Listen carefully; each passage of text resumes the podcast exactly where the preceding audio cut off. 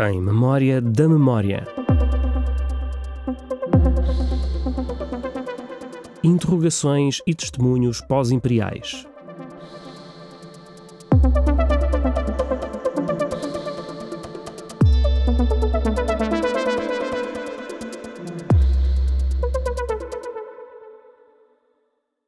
Jamel Coquen d'Orléans nasceu em 1968 na Argélia, mas foi viver para a França com 10 anos de idade, o lugar onde vive e trabalha até hoje. A sua obra abrange o desenho, a escultura, a fotografia, a instalação e o vídeo, que usa para explorar as tensões entre a linguagem e a representação, a noção de identidade e de nacionalidade, o papel dos museus e os seus limites, bem como o diálogo entre objetos vivos e inanimados. A decisão de deixar a Argélia não foi sua, mas dos seus pais, que tinham terminado o seu casamento quando ele era ainda muito pequeno. Nessa altura, o pai partiu para a França e só o voltou a ver com cerca de nove anos, quando o pai retornou à Argélia para concluir o processo de divórcio. Nessa ocasião, decidiram que para dar melhores oportunidades de futuro a Jamel, que praticamente não tinha ainda frequentado a escola e que passava os dias como pastor, este deveria partir com o pai para a França. Aos 10 anos, deixa portanto a Argélia e vai viver para a Bretanha com o pai e a sua nova mulher. A sua história familiar e as vivências da primeira infância e adolescência, diz, marcariam de forma determinante o seu caminho posterior e a sua forma de ver o mundo. Euh, la chose très importante aussi euh, par rapport à, à ce... O que é muito importante em relação a esta partida da Argélia para a França é que não há nenhuma fotografia minha antes dessa partida. A minha primeira fotografia foi uma fotografia do bilhete de identidade, o meu primeiro bilhete de identidade argelino e do passaporte que o meu pai tinha feito naquela época para eu poder vir para a França. Antes não havia fotografia. Portanto, as minhas primeiras fotografias em que me vejo numa imagem são quando chego à França. E isto é muito importante porque dá forma à minha maneira de ver o mundo. Contribui para a minha forma de ver o mundo, de como agir dentro dele. Assim como todas as influências que eu perdi, por exemplo, as experiências que eu tive na Argélia, nomeadamente a de pastor, ou ainda a fome que também passei durante grande parte da minha vida, porque foram tempos bastante difíceis. Era o fim da colonização, foi também o início de uma Argélia autónoma. Eu vivia então numa família grande, numa casa enorme, com quartos para cada família, tios, avós, bisavós. Isto mostra um pouco o contexto de uma vida local que não se revelou fácil para mim. Eu era filho único e a minha mãe, depois da separação, voltou para a casa dos pais e eu fiquei na família paterna, ou seja, a família coquena. Ali fui criado mais pela minha avó do que pela minha mãe. Pronto. Depois chego à França, onde conheço a minha madrasta, que é uma mulher extraordinária. Foi ela que me apoiou muito na língua francesa. Ela é uma pessoa bastante culta, que leu muito e ainda lê muito, também escreve, etc. Então isso também influenciou a minha maneira de ser.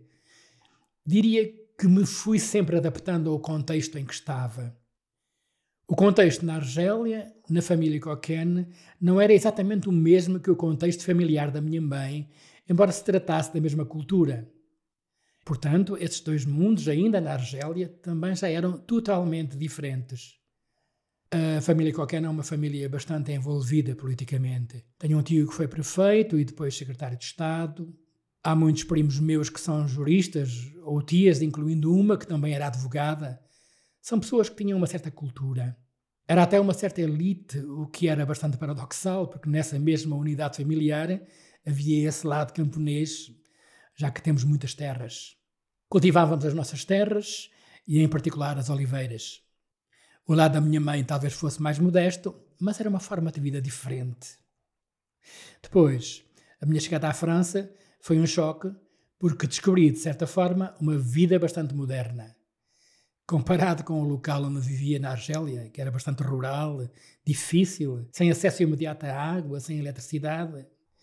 Portanto, vivia realmente noutra época.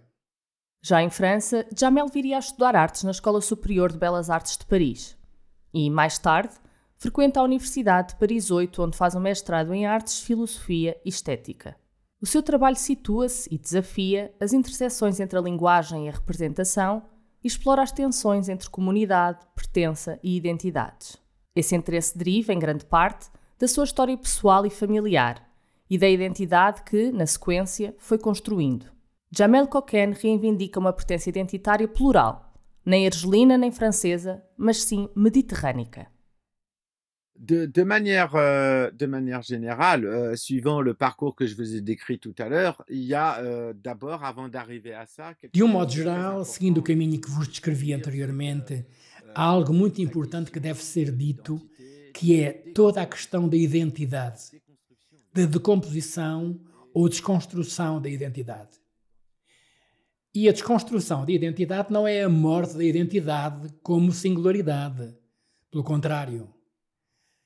O que me interessa é a singularidade de cada pessoa para chegar à questão da comunidade. Essa é a jornada. Foi a minha história que me ensinou isso. Em primeiro lugar, não considero que pertence mais à França ou à Argélia, ou mais à Argélia do que à França. Há uma metáfora de um escritor argelino chamado Maméry, Mouloud Maméry, a quem perguntavam frequentemente na década de 1960. Então, Sr. Maméry, o senhor é argelino ou francês? E Maméry respondia: Olha, acho que não sou mais argelino que francês. E não tenho preferência. E ele respondia, um pouco grosseiramente, que estava preso entre os dois países e que tinha as nádegas mergulhadas no Mediterrâneo. Naquele momento ele estava no meio e não havia preferência. E eu continuei esta metáfora dizendo que não só tenho as nádegas ensopadas no Mediterrâneo, como também estou constipado para o resto da vida. Isso significa que sou, acima de tudo, mediterrâneo. Há, portanto, um certo humor nisto que me agrada muito. E é uma forma de não escolher. Não adianta escolher. Para quê? Porque não se trata de dizer, como todos dizem, sou cidadão do mundo, etc. Ainda que alguns sejamos todos cidadãos do mundo. Mas sabe, quando se viveu numa região com modos culturais, com um sistema de educação, com hábitos no sentido de Bourdieu ligados a esse contexto cultural, ao contexto político-económico, então estamos, como dizer, impregnados por esses gestos, por essas maneiras de ser, essas maneiras de ver. E é o mesmo para a França. É um certo contexto, é outro olhar sobre o mundo, outra percepção, outra maneira de apreender o mundo. E aí também há uma forma de hábitos que se inscreveram cultural, religiosa, económica e politicamente de que também estou impregnado. Atualmente, por exemplo, já estou há mais tempo em França do que os anos que vivi na Argélia, onde nasci. Portanto, hoje poderíamos dizer que sou mais francês do que argelino. Digo isso a brincar, porque é claro, como dizia há pouco, não sou mais um do que outro. O que isso nos ensina é que a pertença não adianta grande coisa. Pelo contrário, estamos impregnados por diferentes modos culturais da vida que estão em nós e que participam na formação do indivíduo que sou, quem quer que seja o indivíduo. E nesse momento, torno-me nessa pessoa com essa bagagem diferente. Apercebi-me disso graças a alguns filósofos, nomeadamente filósofos franceses como Gilles Deleuze, ou escritores como Maméry, ou ainda escritores argelinos como Caleb Yassine, que são pessoas admiráveis e escrevem maravilhosamente bem e na língua francesa. A origem não serve para nada, não serve porque a origem é algo reservado. Reservado, de certa forma, à aristocracia, digamos, à continuidade da aristocracia e à realeza detentora da escrita, da assinatura, do sistema de arquivos, etc. Mas um camponês pobre que não sabe escrever, que não tem nenhum registro sobre ele, como se espera que encontre os seus antecedentes.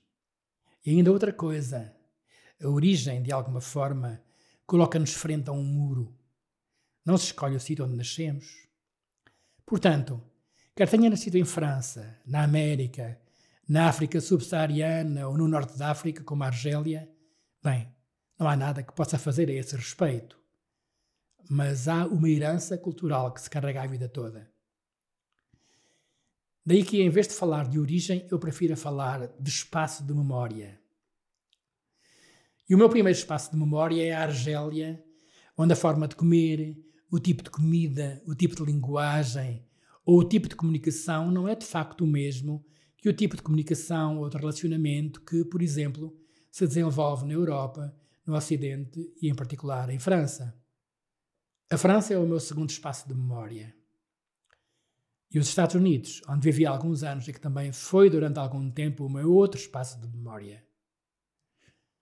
Para mim, cada pessoa tem espaços de memórias lado a lado, não como, digamos, vizinhos separados, mas que são conjunções.